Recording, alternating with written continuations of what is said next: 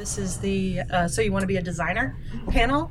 Um, I'm Anna Marie Jackson Phelps. I'll be your moderator. I, uh, I work for Girls Game Shelf. And we're going to start out with uh, all of our designers introducing themselves. And if you can't hear us in the back, say something. So, Or move forward because there's plenty of seats. the mics are just for show. They make us look There's a like we're whole front row available.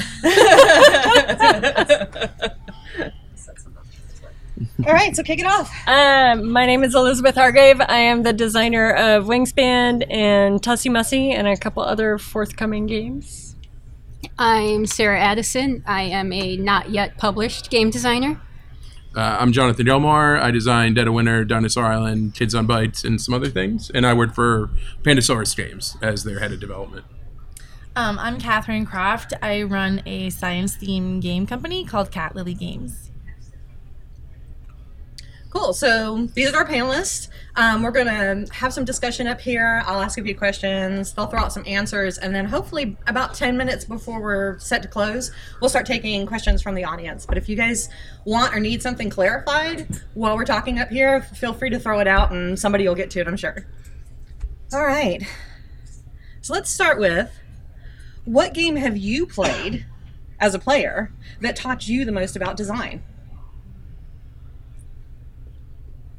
I've stumped the panel. I win. so thank you for coming. Do you want to go in order, or do you just want us to jump in? Who, just jump in if you feel like you've got something. Uh, for me, it was. Um, oh boy, what's the title of the game now? Uh, the fireworks game where you play the cards facing away from Hanabi. you. Hanabi. Yes, thank you. And I've played it a million times, and I rated it a ten for a long time. Um, and it really taught me a lot about elegance and game design. I mean, it's really like two rules, and it's such a tense game every time. And you know, it really helped me figure out that like the less rules, really the better a lot of times. Um, for me, actually, um, I'm a huge fan of Mole Rats in Space. If you played that, I think now it's called Space Escape, but I refuse to call it that. They have a copy of it Um, there. I think. Atlanta. yeah. So I'm a big um, Matt Leacock fan. Pandemic is my favorite game, but um, he created Mole Rats in Space for younger kids um, with Peaceable Kingdom, and it's just so elegant. And I use it in my company to teach like my idea of like the the perfect kids game because it's really hard, a lot of logic, but also really simply designed, and it anchors um, this strategy to like a chutes and ladders type theme. So kids are, afraid to try something new, something more difficult. Um, and it has little like toy tokens, which are really key for kids' games, and just it really has all the elements that that you need for a really strong children's game.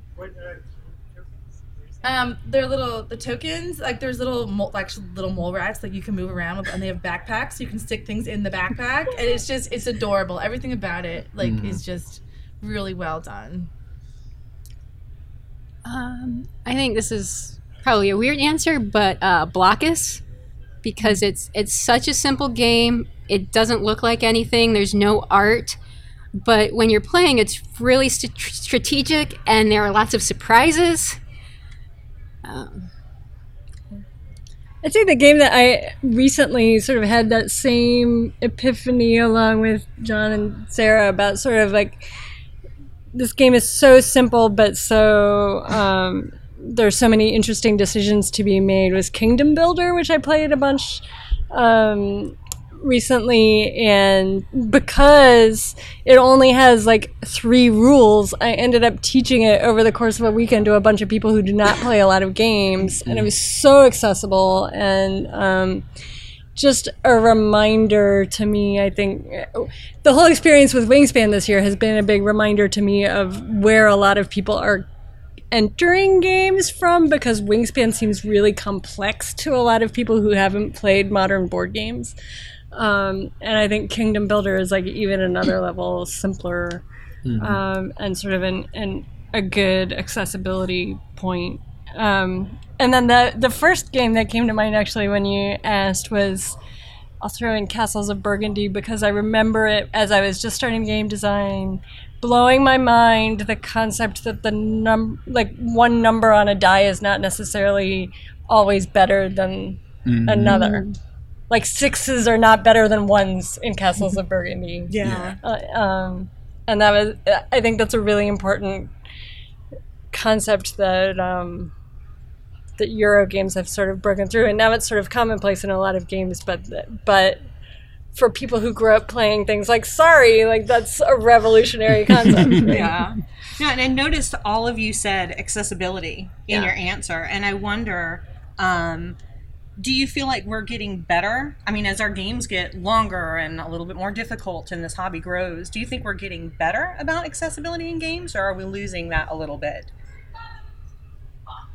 And can does somebody in the back mind closing the door? It's a little loud. I know we're not very loud, so I feel like we're diversifying on that front. Like there are games that are getting heavier and heavier, but I, I do think a lot of publishers are showing a fair amount of interest in sort of the other end of the spectrum and, and stuff that is accessible and yeah and, the, and we use the word accessible in so many different ways right so like this version of accessibility that we're talking about i think is purely about like rules complexity and can you sit down and play this game without a ton of da- of time figuring it out um, which is completely separate from but overlapping with in some interesting ways accessibility in terms of like the gender skew of the industry and, and other Right. things like that but. Right. I, I it's not just simplifying rules. The rule books are also getting better, and a lot of the more complicated games have two separate rule books, so that when you need to look something up, you're looking in one nicely organized book, but your actual how to play is separate from that. Right. Or we have these uh, like setups, right? And walk you through the first couple of turns now, and then you pull out the dictionary of like, okay, here's how you play the whole thing when you have to look up a rule. What is the biggest lesson that you've learned from working in design? And that could be either something that you've learned from gaming or something that maybe you brought into every another part of your life or another job, even.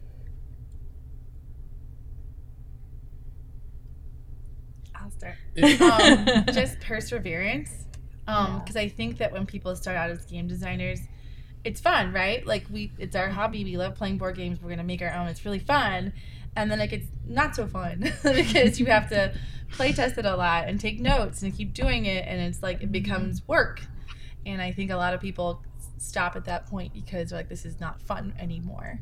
And then when you go and pitch it to people, like you hear no like 90% of the time. And I think that a lot of people are very sensitive and um, this is their baby and they don't want it. I don't want to say anything bad about their baby. So you just have to be able to take the feedback and make it better and just keep going. Yeah, absolutely. Um, and, it, and this is kind of a you know really huge, broad topic, but I mean, it really taught me that representation matters. When Dead of Winter came out, and people started coming up to me and saying like, "It's so nice to see somebody that's like me in a game," like it really drove home the point that that matters to people. And like, even though we're making games and they're fun, like, there's still a lot of things we can do to help normalize a lot of different issues that I think it's super important for us to push towards. Absolutely. I think I've learned um, ideas are cheap. Any idea I've come up with has probably been thought of by 10 or 12 other people. Um, and an idea in my head is not a game design.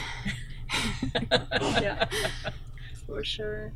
I think for me, it's really been like getting comfortable with putting myself out there, and you have to do that from day one in terms of playtesting and like going out to an event with with something that is not a polished game and just being willing to look feel like you're gonna look stupid and then you realize everyone thinks it's really cool you designed a game and like it's fine but you have to like go through that a bunch of times before you like and then the the next uh, level of pitching and just like like Catherine said of just having to put yourself out there and now you're gonna get no 90% of the time.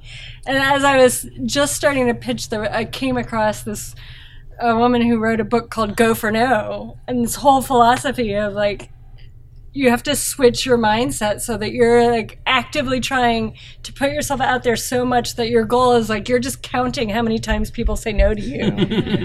Right? And then at some point someone will say yes if that is your goal to just like keep keep racking up the nose until you get a yes. That's fine. You work on it like Yeah. achievements. Like I got Right. ten no's Yeah, this week. right. Go me. I look at my bad ratings on BGG like that. Do you? I, I, I almost exclusively just read the bad ratings. I don't really get the good ones. And I'm like, the, the more upset someone is when a game comes out, the better I think it's going to well, if nothing else, you made them think, right? Yeah. Yeah. And I mean, the, the amount of hate for Dead of Winter really like crushed my soul when it comes to that. So like, now I don't even feel bad when people say bad things about it. It's like, that's fine. That's intense. Well, for the people who are getting into design and starting to move forward in this process, um, how do you pitch a game? Oh. You know, when you get to that point, you, you think you're ready, you want to start going for your first count on your no little. Uh, I see a little thermometer, and you just fill it in every time you get a rejection now. So, but but what's the process of actually pitching a game to a publisher or? I mean, I think the most common thing is that people will go to a convention and book a whole bunch of meetings in one Mhm. weekend, right? Like that's a really efficient way to do it. I think more publishers are taking online submissions now, where you can send them a video or something, and it's not necessarily um, required that you meet them at a convention, which is really important for making the, whole industry a little bit more accessible to people that can't necessarily afford to go to conventions all the Mhm. time. Um, yeah.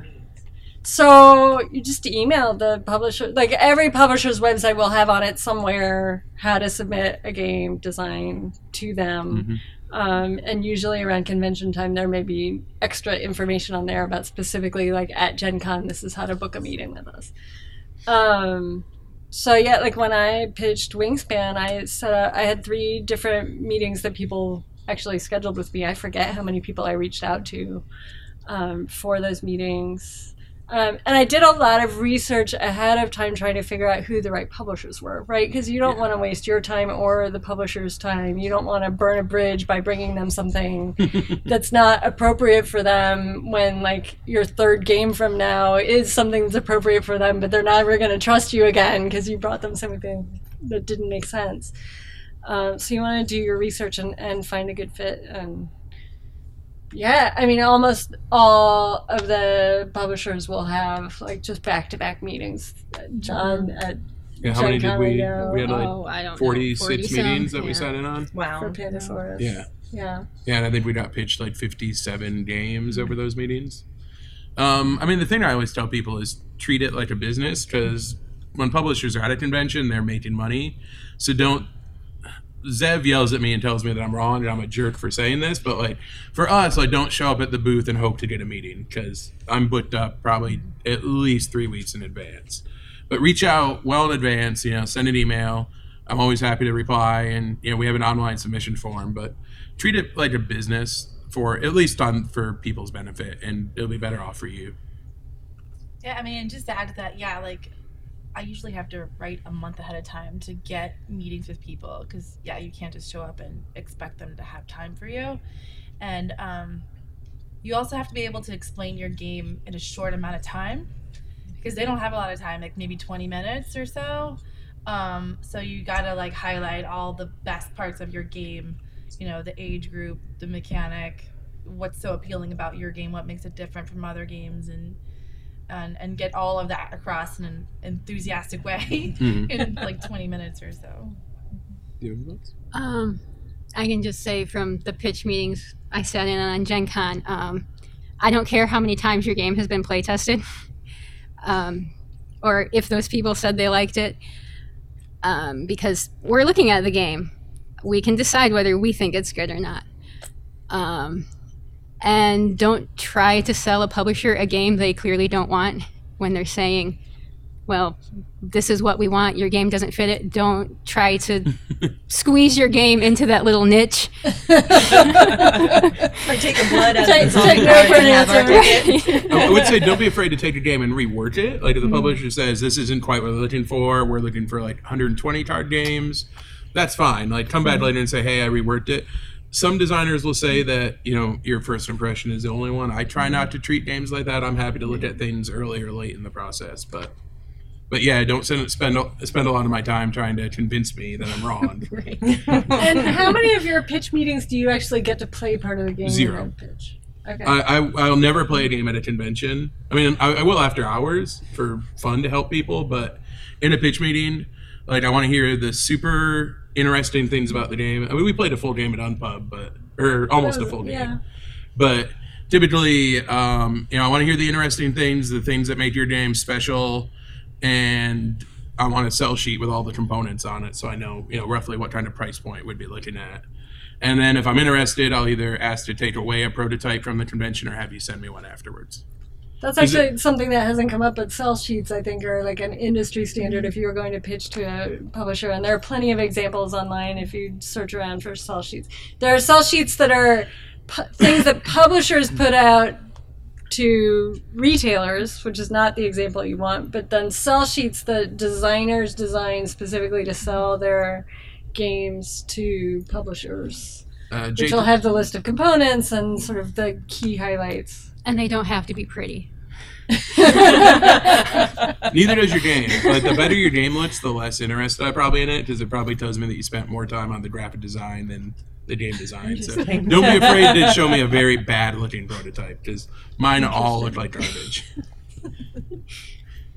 So you made a comment saying don't tell us how many times, don't tell us you play tested a lot, but on the flip side of that is you better have play tested a lot, right? Well, Yes. right. that You have to play test enough time for the game to be good. So if you're bringing the game to a publisher, we you can assume you've play tested it a few times. And we can tell when it yeah, hasn't been. some some of those people were lying. yeah. I kind of want some tea now with some examples, but I'm not going to ask for it. so, going along with that play testing, how do you collect data from your play tests? Do you have like a, a notebook to keep? you I know? do. I have started keeping one notebook per box, per, like because I used to have like a design notebook with all my stuff for all my games in it, and then I would like not take it with a play you know.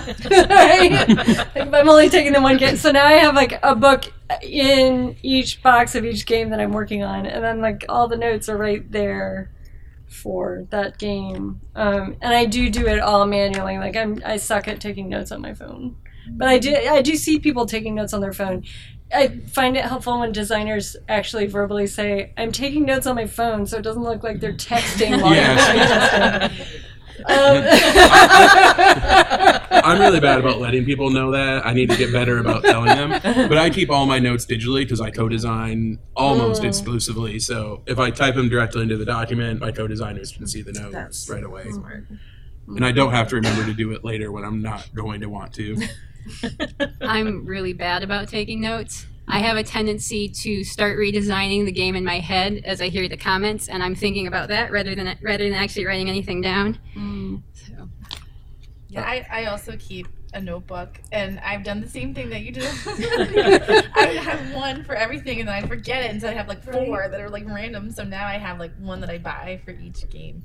Um, and I need I I know some people that will take videos, hmm um, which I haven't done yet, but they'll even like send the game across the country to like different focus groups, and they'll take videos of the gameplay and then take notes on that. Matt does that for all his Matt. like Yeah, I think he does that. And then um, I've also seen some really nice like sheets like typed up, um, like all filled out, um, like the time, the number of players, like the Mhm. problems, like all these different things. And so I think there's things you can buy now. There's very good. yeah. There's free forms online, but Jay Cormier's uh, Fail Faster journal is fantastic because it even reminds you to write down your playtesters' names because that's something I forget all the time. And then when a game's going to publishing, I'm like, who played this? Because I didn't write it down, and I'd like to give you credit in the rule book. That was something I got from Jay as I've started. I have just got a copy, but um, I've started. Yeah, the very first note for every playtest is always everyone's name. I, I just did the big pledge for like 20 or 30 of those journals, so I can put one in every I should have game. done that. Yeah.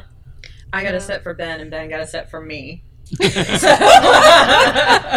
so we have plenty at the house right now. Um, when you are approaching design for the first time, what's the first thing? Do you come up with a mechanic and then go, "Oh, I need a theme for this," or do you have like some hot theme and then you're like, "I need to figure out what mechanics fit this theme"? Which one comes first for you? I'm totally theme first. Which is probably obvious from all of my games. I, are there people that are both?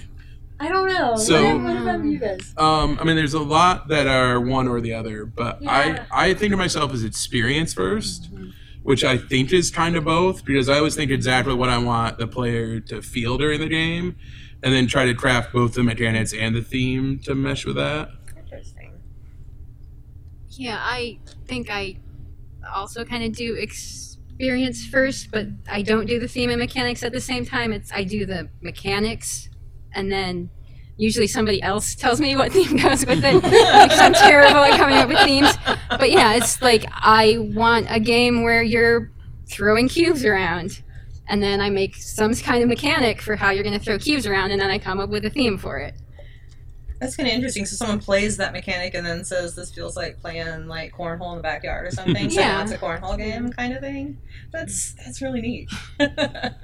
Um, mine are theme first too because um, our mission is to teach science in a fun way. So like it's not like hitting you over the head with the science, but we. I'm a teacher now. I used to be a scientist. Now I'm a teacher, um, and I will figure out. Okay, this class is really boring. How do I make this lesson interesting? And so it comes from that. Is like, how can I make this fun? And so I initially started off using it in my classroom, um, and then I try and make it more mainstream and just like you could go as deep into the science as you want to, or you can just play a fun game.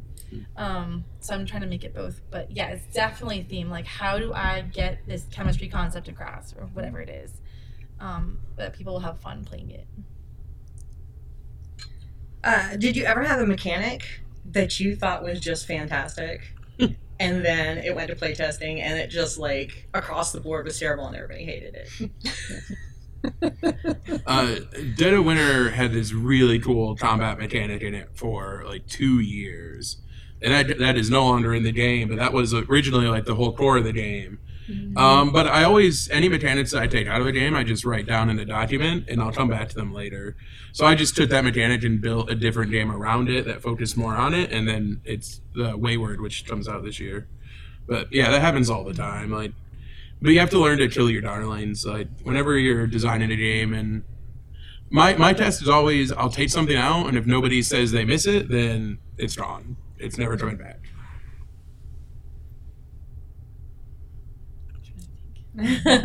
so I tend to, at least in the past, aim towards younger audiences, which they like a little bit more chance in their games. And it depends who I'm pitching it to, but some like publishers really don't like chance. Although it's a nice way to like throw it in to like, it more accessible to non-gamers. So it's like this fine balance. So it just depends on the game. But I've had people say, "Oh, too much chance" or "Not enough chance," and it's just like, yeah, balancing the amount of chance in the game is hard. I've had a lot of moments where I want to try something that's never been done in a game before, so I'll make some kind of change.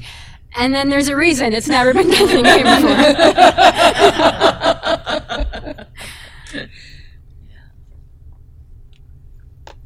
I can't think of anything specific, but I, I tend to underestimate how complicated things are. For sure. It seems like in your head it's just like very Right. logical and then Totally obvious. then not so much. Why don't they understand this? Speaking of in your head, uh, how do you come overcome like mental blocks or creative challenges when you get to a point and you're like, I can't, I can't progress this. I can't figure out what's missing, what I need to add or take away. How do you overcome designer's block?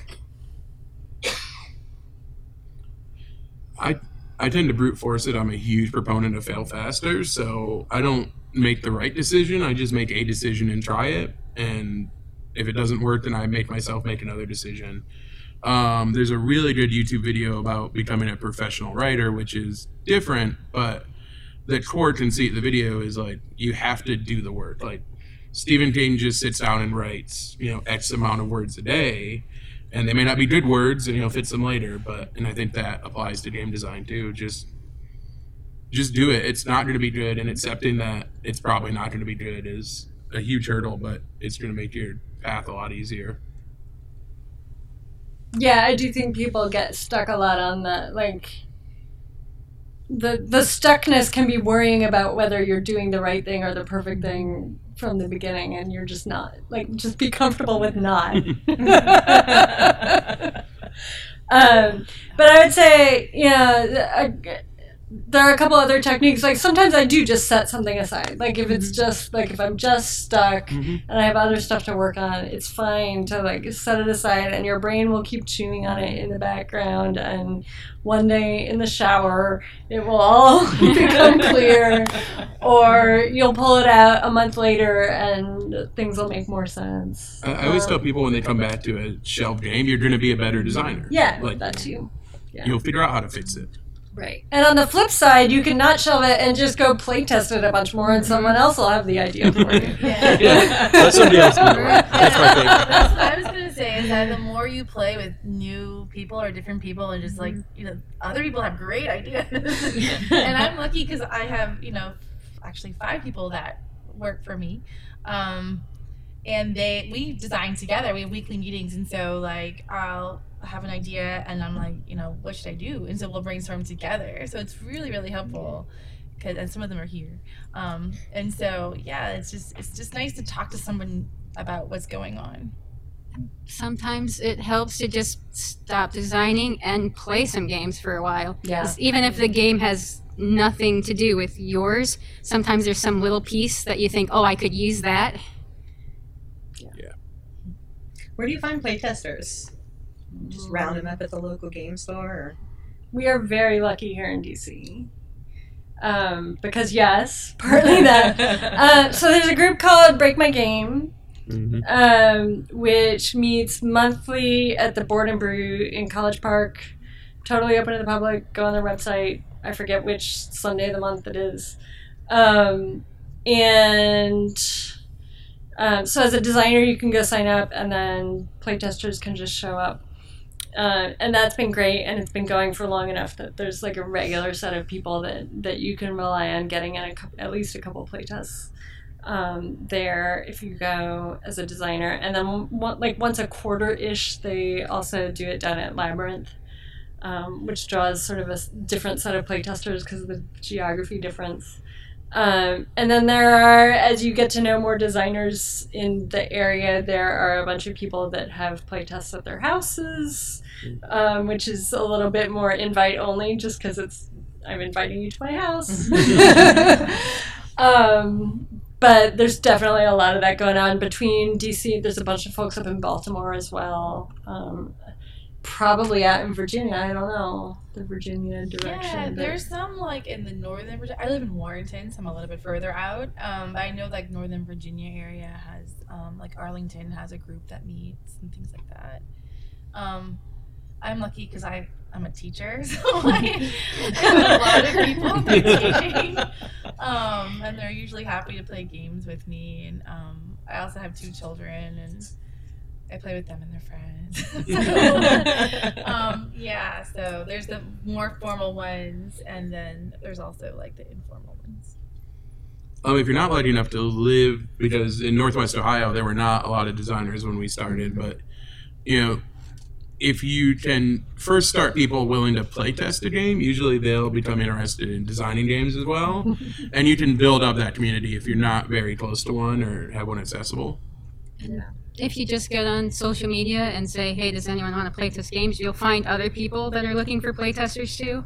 yeah. And Board Game Geek has a really good search function where you can search within like 30 miles radius of you and just look for people with a designer badge and send them messages and ask them where they play test.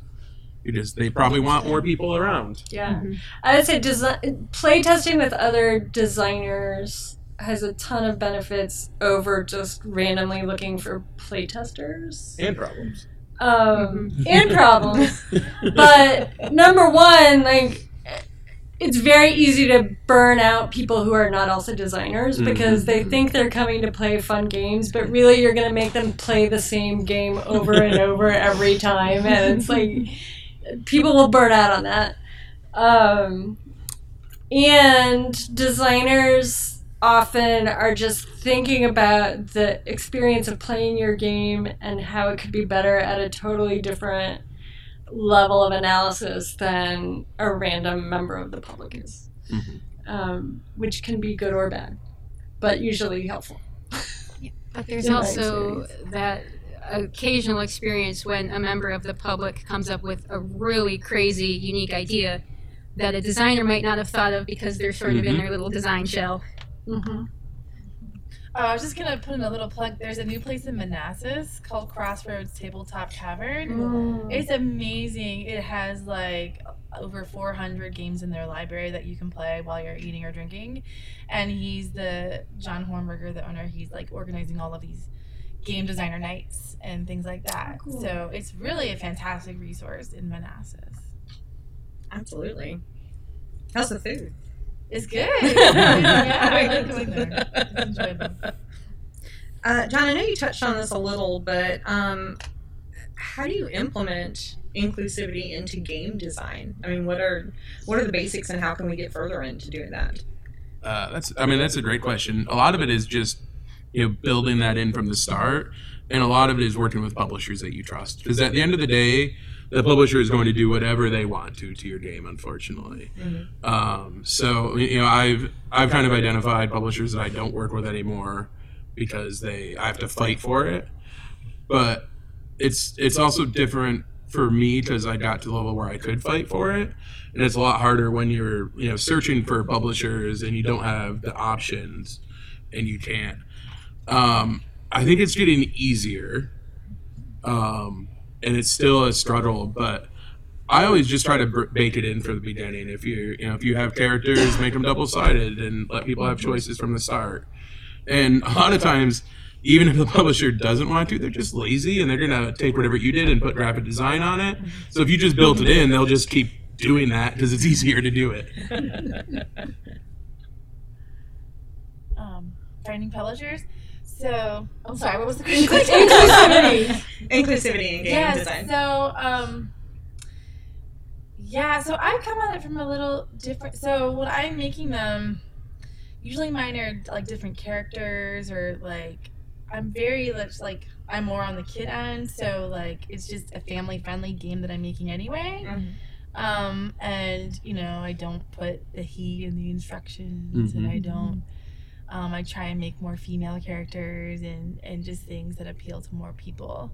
And I'm you know I think coming from our diverse like Cali Games group, like we're very aware of like we recently designed this prototype. We had to make all these different characters for our card game, so we're trying to make it very aware that like the diversity hmm um, was really important to us. Um, and even like the skin tone of the characters that the artists were making, we like varied that up. And so we're just, yeah, we're pretty, we're very, we try to keep aware of the kind of characters that we have. And I think that a good example that I have is recently we're working on a, a board game based on the Kids on Bikes University RPG that I did. And my co-designer and I, we were adding different bikes and vehicle, not vehicles, but like modes of transportation that kids would use. And I was like, well, I think I want to make one of these a wheelchair. And my toy designer was like, well, I don't know how to handle that and what kind of ability to give it. And I was like, well, just give it an awesome ability. Like, it doesn't have to be a wheelchair ability. It just has to be cool. and like, that's the answer. Just make stuff cool and don't let people feel different because they're different. Let them feel awesome because they're awesome. Yeah, give a female character strength stat for hmm. once. Yeah, and make them have cool jobs that aren't the same thing that every other game does. And please, for the love of God, write your rule book in second person. Yep. it's Just so switch. easy. I could not It's believe so easy. I picked up Coimbra last year, and it has he in the rule book. I was like, it's Yeah. 2018, And Sophie owns the company. Like, right? I have a feeling it's a translation issue, but they should still. I think they just have an editor that probably is like, this is the way you write rule books. yeah. That one's. Um, I know I read through a rule book once that they. I mean, they called it themselves out in a way. They were like, "We use T because it's just easier." Really? Well, then, they then crossed it out and put Okay. lazier and it put on better. yeah, exactly. I actually like it in the examples when they use uh, male and a female in the example, Yeah. and then, then the pronouns actually help you keep track of what's going on. If Yeah. they, they say Eleanor is playing Mike, and they say, you know, Right. and then they go through. I could see that, but Yeah. I, I guess I would still use Eleanor and Mike. Yeah, I would just use their Yeah. first names. Yeah. And that's a good way to keep it inclusive at the table. Is Yeah. Just use people's names. It's polite. Yeah. I had a question. At what point does the graphic design happen in the board game? Like, where in that process is that? Never. The end. If you enjoy doing graphic design and that's how you want to design, that's great. Like I don't. There's no wrong way to design a game. Um, U, UX is way more important than graphic design. Like understanding that you put important information on the top left hand side of cards because that's how people display them, and don't put it on the top right. Those things are super important. But if you play a lot of games, you'll just learn those. Yeah, so like so that level of graphic design, like I worked on Wingspan for about five years before it was published, and that like my graphic design evolved at that level over those five Yes. years to the point that what ended up on the final cards is almost exactly the way it is laid out on my Yeah. prototype. Right? Like they hired a graphic designer to say, yes, this is the right layout. um, but all the like making it pretty is really the publisher's responsibility. even as a graphic designer, like training is graphic design, just don't worry about that for now. I mean, if you like it, do it. You probably won't be able to keep yourself from doing it. Yeah. Like Right. John said, the publisher may get it and go, "Hey, this looks great. I like it like it is. I'll just keep it." Uh, I would be afraid of that actually. So- Like, Yeah. I, I would not put a lot of work into the graphic design because the publisher did that and didn't offer to pay you for it. Then you just Good did free work, which That's is a bad. fantastic point. Right, so do as much as you as you feel like it's helping the actual people play your game and help you tell you how the mechanics are working. Don't let it stop you from getting the game to the table. though. Right. Yeah. But if you're stuck on design, stopping and doing some art can actually help you get some ideas. Yeah, and, and art can sometimes like attract people to play your game. yes. Um, like so if you have the right art and it's very attractive, like someone like, hey, you know what what is that? And then like you get more attention and publishers might even subconsciously be like, oh, this is very interesting. So it's not like make or break, but it, it can help definitely. Definitely don't pay for art. I mean, and I was saying ask people to do art for free, Right. but don't invest money on art because most publishers have their own artists. and Grab their some vision. free thematic stuff Yeah, from the use internet. yeah Right. use Creative Commons stuff. if you're not publishing it. So it's, yeah. So I, I do know um, an artist who got work for a publisher because someone had submitted a game with his art on it. But it was like four pieces, not a huge hundred piece art kind of situation. And I know a lot of people who co-design where like one of them's the artist and one of them's the designer, and they want to do the whole thing. But I also know like um, does anybody know Marcus Ross? He designed uh, Discount Salmon and uh, a couple other games. But like his cousin did all the artwork for the B game that came out through Indie Boards and Cards, and they just kind of refused to use the art. And I'm like, that's a shame. But if it doesn't match the publisher's vision, just be careful. So you'd say that then that the art is almost as important as as the design when it comes to going to a publisher and them going, okay, well this doesn't fit like the look that we are going for, just like a design might not fit what they usually publish. Um, I wouldn't necessarily say that. I think they'll just have a vision in mind when they look at a game. Like when I look at a pitch, I usually have an idea of what the finished product will look like already for us. Um, and sometimes it just doesn't match what they're looking at, or the theme doesn't match, and so you just don't spend a lot of time on it, so you're not wasting your time. Right, because in that case, in that case, it was one where the art on it they didn't want to use it for publication, but it didn't stop them from publishing Right. the game. But they there just were threw away all the work that he had that the there artist were had done publishers that turned it down on though because the art was done on it, and they just mm. didn't even want to look at it. Do industry trends influence your design? Like, you know, do you see that everyone's doing a rolling roll and write, so you think, man, I should do a roll and write this year? I'd say the opposite. If all the roll and writes are already coming out, like I'm not gonna like if I start on one now, it will be done when that trend is way past. Right? Yeah. How were the roll and writes at Gen Con that we looked at, Sarah? Did we look at any? I think people said they had roll and writes. I, I had several big name designers start to pull out roll and writes, and as soon as I did, I asked them what was different, and they couldn't answer it, so I just told them to put it back in their bag. Like I don't want to look at another roll and write. If you're designing to a trend, you're probably two years too late because it's going to take you two and a half to three years to get that out. Um, uh, so like I, I, Yahtzee is probably the most classic thing where you roll some dice and then write some stuff down. Mhm.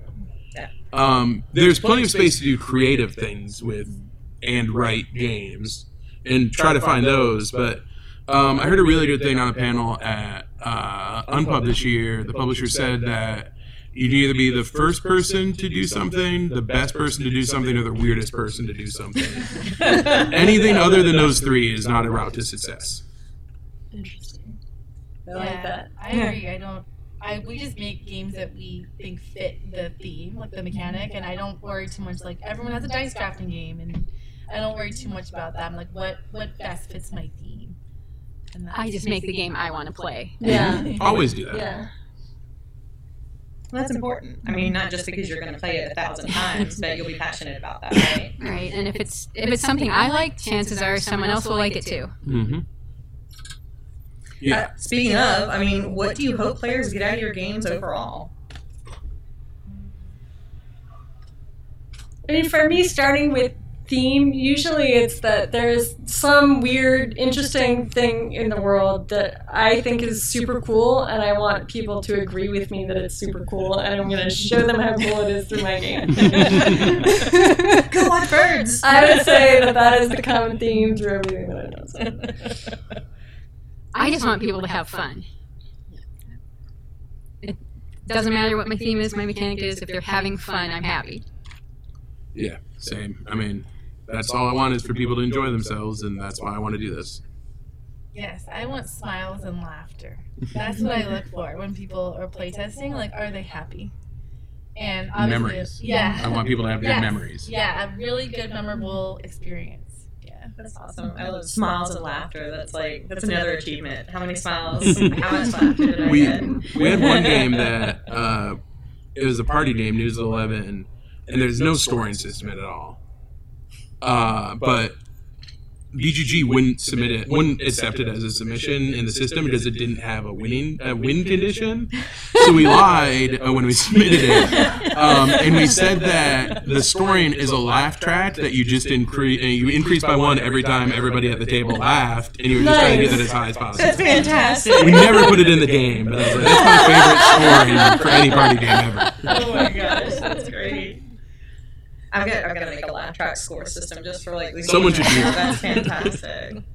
Okay, I think we've got about twelve minutes left, uh, so we'll open up for some questions. So, uh, I have lots of questions. I'll try and start with the couple. How do you know when to go from the designing the notebook to creating a prototype and start protesting? What, what are the things that you need in order to make that? Immediately. Agreed. Immediately. The longer uh, there, uh, there's a YouTuber called Ze Frank, um, and he does a he has a video called Brain Crack, um, and he talks about the the fact that the longer a concept stays in your head, the less likely the physical thing is going to match your expectations for it from your head. So if I have an idea, I will immediately make a prototype for it. It's, you did that last Thursday, right? Like you had an idea for that 18 I card spent two contest. hours making a game, and that was it. Yeah.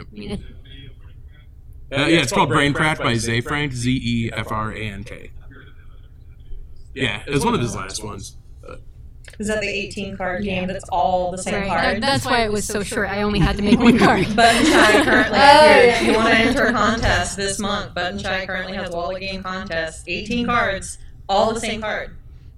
They all have to be identical, and you can't modify them in any way as part of Nope. the And you can't have any additional things like a score track or a way to keep, keep Or- score. We have no little tokens or anything. It's just gotta be, yeah, so, a little brain burner there. Um, how do you prototype?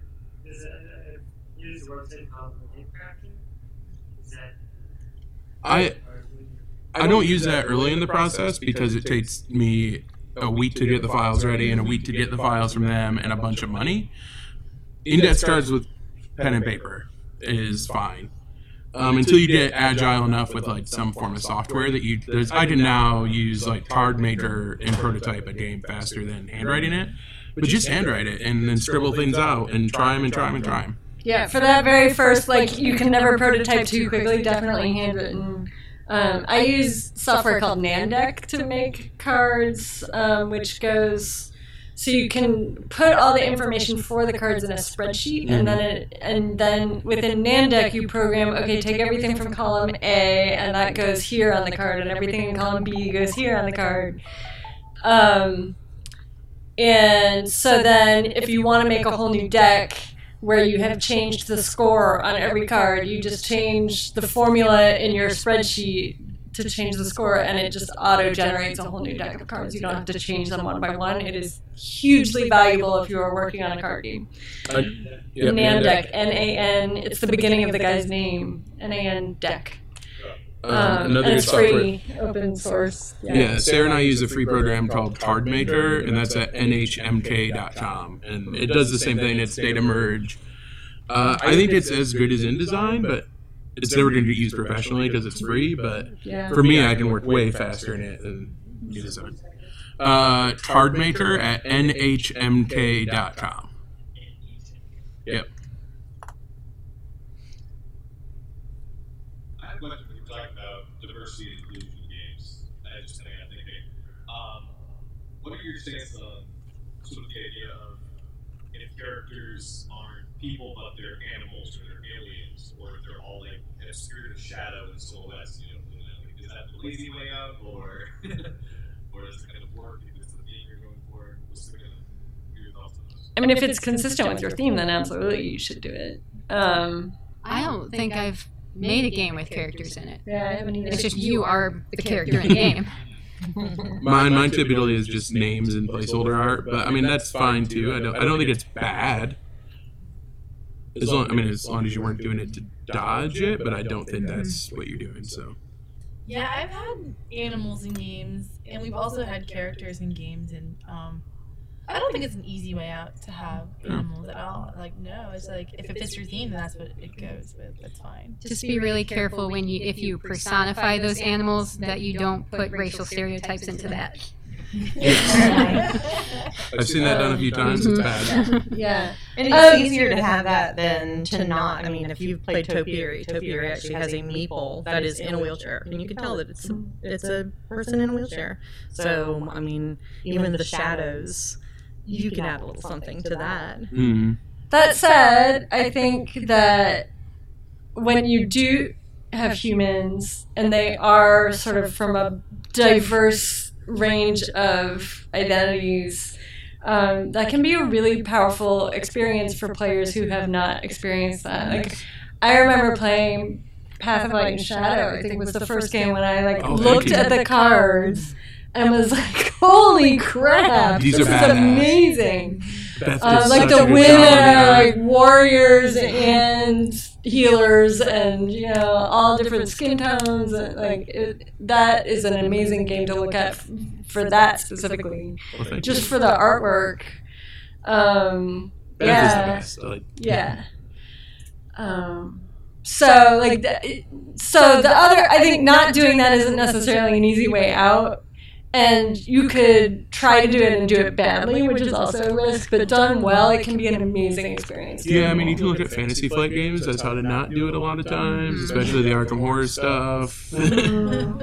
like your characters don't have to be a stereotypical thing that they do. Mm-hmm. Like, I'd rather you not do it at all than do it badly. I think. yeah Yeah, That's there was a game. I don't remember the name of it, but it it was a Kickstarter game. It had a horror theme, and there were no characters in the game that I wanted to play because they were all so offensive. Mm.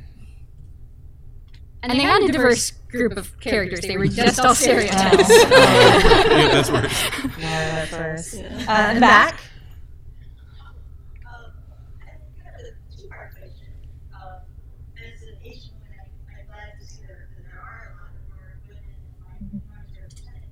But I was wondering, um, have you all considered also including, um, I know you mentioned you mentioned children, but also as population ages, having both older people playing and older people represented in games. hmm Um, and then the second part is I also lie. And so what part, whether it's the, the designer or publisher, should you be talking to people about helping to make games more accessible? Um, because there's like a few simple things, like if you have tokens, having it be either different shapes or just the same shape, having it be like different stripes, like a line across or squares, whatever. hmm Um, having accessible PDFs is also a nice thing we're playing the game. Oh, Um, Yeah. Not all PDFs are accessible. I'm gonna write that down. That's a great point. The card game scheme, like, um, you know, I think Braille and Santa or the set of characters on either directly on the card or on the screen. But if you have the accessible kit, like then have some preference what this is seen. But I mean, there's a there are some third party places like sixty rocks. Yeah. Yeah, they're They're fantastic. very expensive. Right, right. Yeah. There's this one guy on this podcast, uh, his website is cyclist.fun. Uh, his podcast has been with, with Bob Cyclist, and he talks about the active games. But these are all after market type things. So Mhm. wondering how do you get designers and publishers to, to do a few simple things that makes it Mm-hmm. Mm-hmm. I think it's something we're seeing people move to. I know um, I talk a lot about colorblind accessibility because I have visual issues on that spectrum, um, and we've seen a big move just in the last decade of people starting to recognize that you don't just throw color in there, make the shape different, or do something like that. I love the idea of a card or a sleeve that is somehow maybe just embossed, so you could just run your finger on it and you could tell that this was the number one card, or that's a really great one. Um, but you're right, it's hard when it's all aftermarket stuff because then the onus of, of making it accessible is on the player and not on whoever published it or designed it. So I'm interested from a design standpoint, what would be some things that you all would think you could maybe throw in to make things a little easier? I mean, I think a lot of it's stuff at the at the publisher level when they are designing the physical pieces of the game that wouldn't necessarily need to be in the prototype, but it's certainly something that more designers, if they were aware of it, could be pushing on their publishers to be doing. Mhm. Right.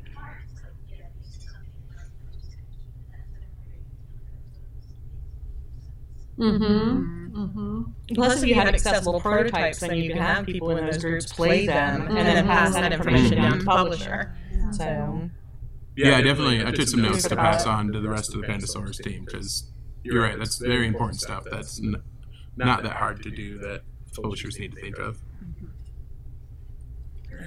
Oh.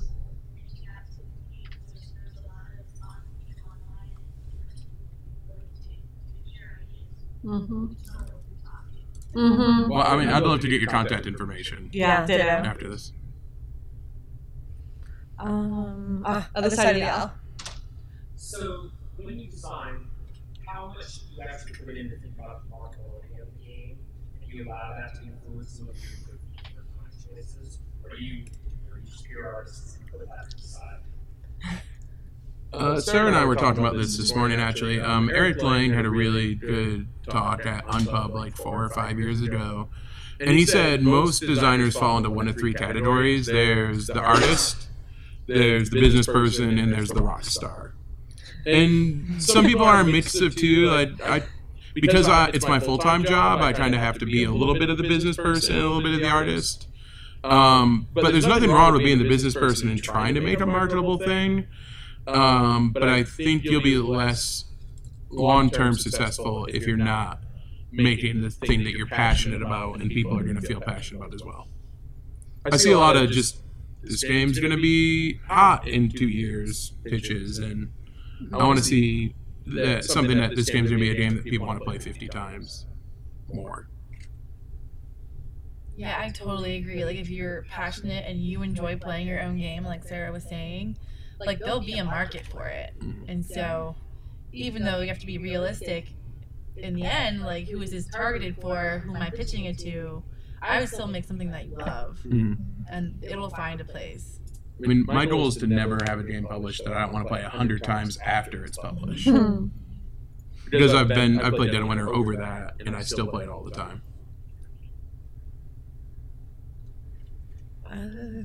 Yeah, so a lot of you guys have been talking about going to publishers and self-publishing that. Yes. I mean, I have zero interest in it. Like, I, it takes over all of the time that you could spend making games and makes you focus on the business side of running a game publishing. Yeah. Don't self-publish because you can't or don't want to find a publisher. Self-publish because you want to publish. Yeah, because you want to be a publisher. The chances are pretty good you won't do any designing if you're successful. You will be finding other designers to publish and not. And that's one of Colby's biggest regrets with Plaid Hat Games is he wasn't able to design for a long time because he was just so busy running the company. Yeah, I, I learned that the Oh, hard yeah. way. so we- we're almost five years old now, and when we first started, I tried to self-publish everything, and it's just like it's not my background, it's not my expertise, it's not my love, it's not why I started doing this, and it's really hard. And it takes a lot of money, and you have to get investors if you really want to do it right. And I don't want investors because then they have to like they might like mess up my mission, which is like I want Mhm. science, and so like yeah. So now I just for the past two years we basically pitched to larger companies and um, would get royalties that way.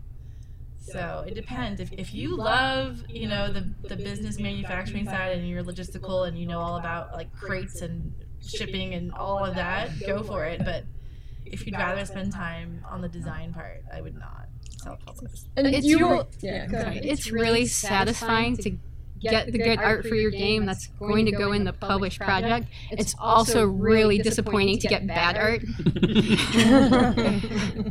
so you have to, I think, um, if this is a game you you really love and you want it to look a particular way, you kind of have to set a little bit of that aside. and you have to be prepared for like nobody backing it if it doesn't go well and all the feelings that come along with that. Right. I mean, there there are people who will say you should do Kickstarter because you get 100% of the profit. You know, no but I I think I know more people who have lost significant amounts of money on Kickstarters than who have made significant amounts. Of money. And you'll spend a lot of time reading about tax laws. Literally gone in the hole. And Mhm. Kickstarters are difficult. Like everyone just thinks I'm going to put a Kickstarter up and It's the worst game. month out of your Yeah, it's year. a full time commitment, and you have to get most of your audience, like at least half of it, like accrued before you even start the Kickstarter. And it's it's not just like I'm gonna put it up there and see what happens. And we, we have a Kickstarter coming out in like two weeks, and we have a team of six people preparing it and hoping that it'll be successful. Employed people working for your Yeah. company. I mean, that's Yeah, part of it. full-time Getting people. paid to do it. Yeah. Not like in your Yeah, spare that one person after, in their spare after time. their job. Right. And like we have one person whose job is to just handle the comments and customer service questions during it, which that would be your job. But it's also graphic designing the page and re- getting returns on games where stuff got damaged from manufacturing and making sure the game's clear customs and dealing with the people that are upset because it's four months delayed because you didn't know about Chinese New Year until you published your own game. And then because a lot of publishers are, are still using Kickstarter even once they're at that point, those are the people you're then going up against on Kickstarter for the Kickstarter audience, right? So it's. I think it's just I hope that doesn't discourage you. If you want to self-publish, uh, the advice I always tell people is like, if you really want to do it, just ignore everything we say because we're wrong too. Like, There are people who make it work, right? Yeah. Like, and then there's people that love it. So and then and then it becomes a success. I think the people who can make it work then make a company out of it. Right. yeah, I, I started a publishing company and immediately shelved it. And we were only going to do like little tiny craft games, and it's like it was me and two other people that were going to do it, and I didn't want to do it anymore. And that being said, sorry, one more thing. We do actually, even though our business model is now pitching and licensing, we do sell our games locally and on our website. So um, GameCrafter actually has like a print on demand. So like if someone comes to my website and wants, you know, like Crazy Cats or whatever we have, then I'll go on the back end and ship it to them from Game Crafter. And like that's very small amounts of games. It's not like enough to live on by any means, but it's like a way of doing it. You can usually work it out in your contract where you can sell your game locally and you know buy it at essentially cost and sell it locally and just split those profits. Like if you really want to pay hundreds of dollars to go to a convention to have a booth and sit there all day and sell your game, you can still do that. And if you are interested in that, there's a marketing panel tomorrow. So stop in. We'll talk. And they'll tell you all the positive things about it. Yes. and not how you spend three months of your life just sitting on Kickstarter. Yeah. Um, unfortunately, it is 205. I know we had a couple more questions. I'm sure they will be milling around. Um, I'll be happy to answer questions all yeah, weekend. Yeah, so um, thank you all so much for coming. Thank you.